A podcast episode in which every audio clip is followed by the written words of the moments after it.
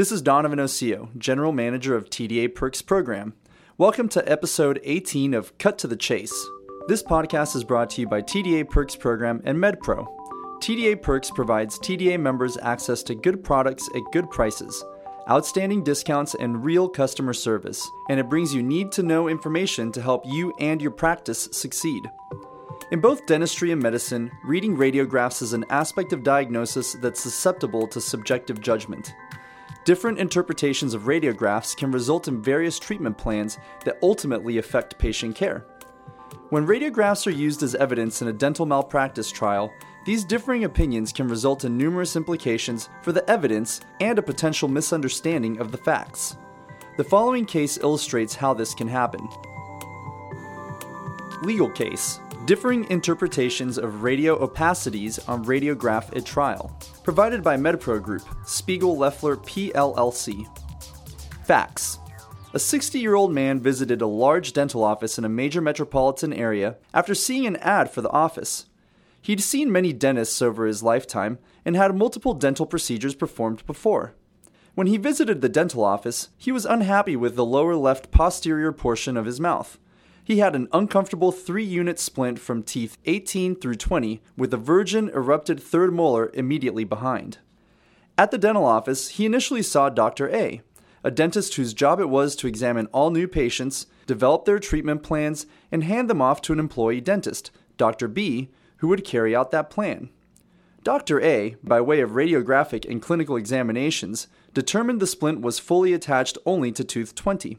There was gross decay on both 18 and 19, leaving the restoration essentially floating. He devised a plan to extract the non restorable teeth 18 and 19 and to prepare 17 and re prepare 20 for crowns to support a long term temporary bridge. This would allow for masticatory function while the 18 and 19 sites adequately healed. His plan also included placing implants into the sites of 18 and 19 and placing an implant supported bridge or four single units on 17, 18, 19, and 20. Dr. B, a young general dentist who was working at the office for a short time in his first job, was assigned to extract the patient's two teeth and do the pre implant steps. Dr. B reviewed the treatment plan and agreed that it was a proper approach, and the patient decided to move forward. That day, teeth 18 and 19 were uneventfully extracted after the existing bridge was removed. Then, Dr. B did crown preparations of 17 and 20 and a chairside acrylic temporary for the 17 20 span. Prior to placing the provisional, Dr. B took impressions so that a long term provisional could be fabricated. Keeping with the usual methods of his office, whenever a long term provisional was requested, the impression was given to the on premises dental lab. The on premises dental lab would use a thin, thimble like metal shell on the abutment teeth to be covered with acrylic and joined with all acrylic Pontics. After this procedure, patients are told to return in about a week to have the long term provisional inserted. The patient in this case returned eight days later when Dr. B was not in the office, but no dental chart entry was made. This became problematic because the patient claimed that all that was done on his follow up visit was an occlusal adjustment of the dentist provisional. However, the long term provisional had been logged out of the lab the same day, and it was nowhere to be found in the office. The long term provisional was presumed to have been inserted by somebody who simply did not make a chart entry. This alone wouldn't have been a problem, except that the patient developed significant facial pain for which he sought dental care somewhere else, from Dr. C. Dr. C attributed the facial pain to hyperocclusion on the provisional. It's important to note that Dr. C took radiographs, which documented the provisional in place. This radiograph turned out to be a focal point at trial. Legal stance The patient retained an attorney who filed a malpractice lawsuit against Dr. B. The claims in the lawsuit stated that the patient, now plaintiff, began a complex course of treatment for facial pain, and he was never again pain free in and around the masticatory muscles and the temporomandibular complex. The plaintiff claimed this was all caused by an ill fitting provisional with hyperocclusion. Issues raised. Several allegations were raised in the complaint regarding various aspects of Dr. B's dental care, but all of them, except the allegations set forth immediately above, were dismissed. These allegations ended up having no role in the facial pain complaint, the only area of claimed damages. As to the provisional with hyperocclusion, if it was the appliance made on the first visit by Dr. B, then Dr. B was potentially liable if he placed a hyperoccluded temporary which caused the facial pain. But if the provisional with hyperocclusion was a long term provisional inserted by some other person at the office, then any potential liability would lie with the practice and or the person who actually inserted the provisional. Trial Dr. B was called as a witness by the plaintiff's attorney. Dr. B testified that he placed a temporary bridge that was made purely of acrylic and that he used articulating paper to assure no high spots. Dr. B was also asked to comment upon radiographs taken by Dr. C. In Dr. B's opinion, the later x rays showed the abutment teeth to have radio opaque shells on them, entirely consistent with the type of metal found on the type of long term provisional made at that dental office's lab. Then Dr. C testified as the plaintiff's expert. Dr. C was an experienced general restorative dentist, and he believed that the radiopaque shells on the two abutment teeth were actually just outlines of temporary cement, meaning there was absolutely no metal in the provisional, but rather an all acrylic appliance. Moreover, when Dr. C examined the plaintiff clinically, he found the occlusion on the temporary to be very high, and having the plaintiff bite down elicited severe pain that radiated to the entire left side of the face. Even when Dr. C placed his own temporary in its stead, the plaintiff experienced pain, which he claimed was a result of irreparable damage from hyperocclusion. This testimony indicated that the offending provisional was the one made by Dr. B. Dr. C went on to explain to the jury that he viewed the degree of radio opacity to be entirely different, less radio opaque, than the metal of other crowns in the plaintiff's mouth. Therefore, Dr. C said it could not be metal, but instead it had to be a cement shadow. On cross examination, Dr. C was asked if he definitively knew whether the temporary bridge that he x rayed was, in fact, the temporary bridge placed by Dr. B. Dr. C said that he was unsure because the plaintiff presented to Dr. C with two temporary bridges, one in his mouth and one in his pocket. Needless to say, this put an entirely new light on the facts. This was evidence that the plaintiff had at least received a second temporary bridge when he returned for a second visit, which directly contradicted the plaintiff's own testimony regarding his visit. We never learned with certainty what happened at that second visit, but we knew that the plaintiff's version could not have been correct. The defense expert, Dr. D, provided testimony that the degree of different radio opacity between the temporary abutments and the other crowns in the plaintiff's mouth was only nominal. Dr. D attributed it to simple differences in density between various metals.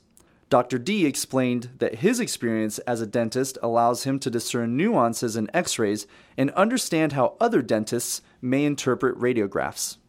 Trial motions. Generally, defense attorneys seek case dismissal at the conclusion of the plaintiff's case without ever presenting an expert or any other witness.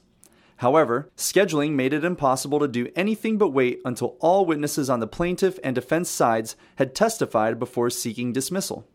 Dismissal was sought before the case was given to the jury.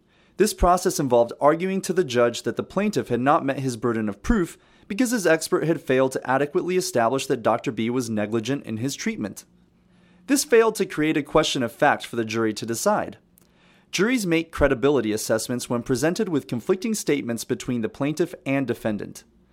The plaintiff said he never received a replacement temporary, while his expert, Dr. C, said that the plaintiff came to him with two appliances. However, when Dr. C acknowledged that the plaintiff brought two temporary bridges to the appointment, Dr. C was unable to conclude which of those Dr. B made and inserted.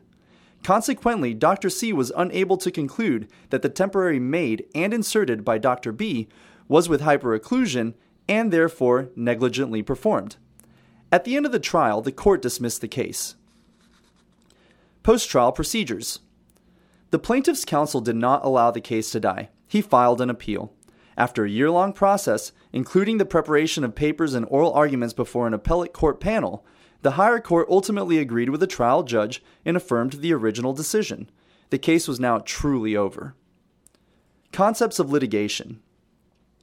In this case, three licensed dentists viewed the very same radiographs and reached different conclusions as to what the same areas of radio opacities represented.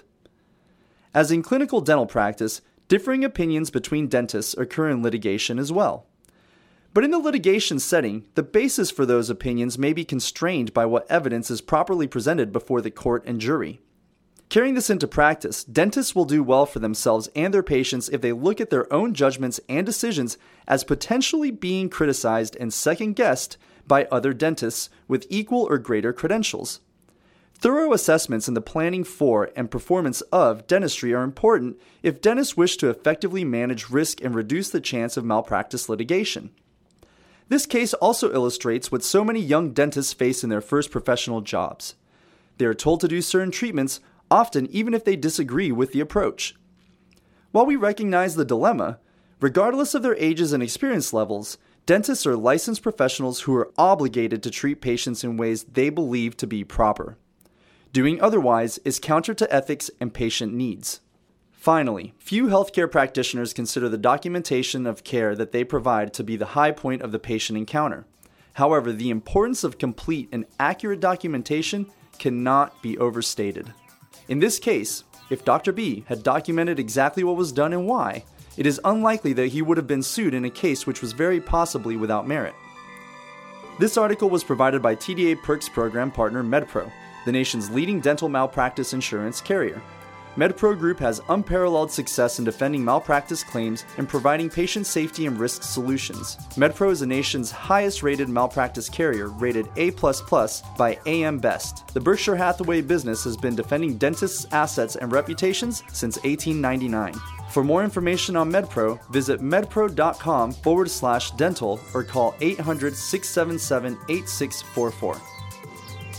This document should not be construed as medical or legal advice. Because the facts applicable to your situation may vary or the laws applicable in your jurisdiction may differ, please contact your attorney or other professional advisors if you have any questions related to your legal or medical obligations or rights, state or federal laws, contract interpretation, or other legal questions. MedPro Group is a marketing name used to refer to the insurance operations of the Medical Protective Company, Princeton Insurance Company, PLICO, Inc., and MedPro RRG Risk Retention Group. All insurance products are underwritten and administered by these and other Berkshire Hathaway affiliates including National Fire Marine Insurance Company. Product availability is based upon business and regulatory approval and may differ among companies. Copyright 2018, MedPro Group Inc., all rights reserved. For more information, visit tdaperks.com. Go to Programs, Insurance, or call 1 800 677 8644.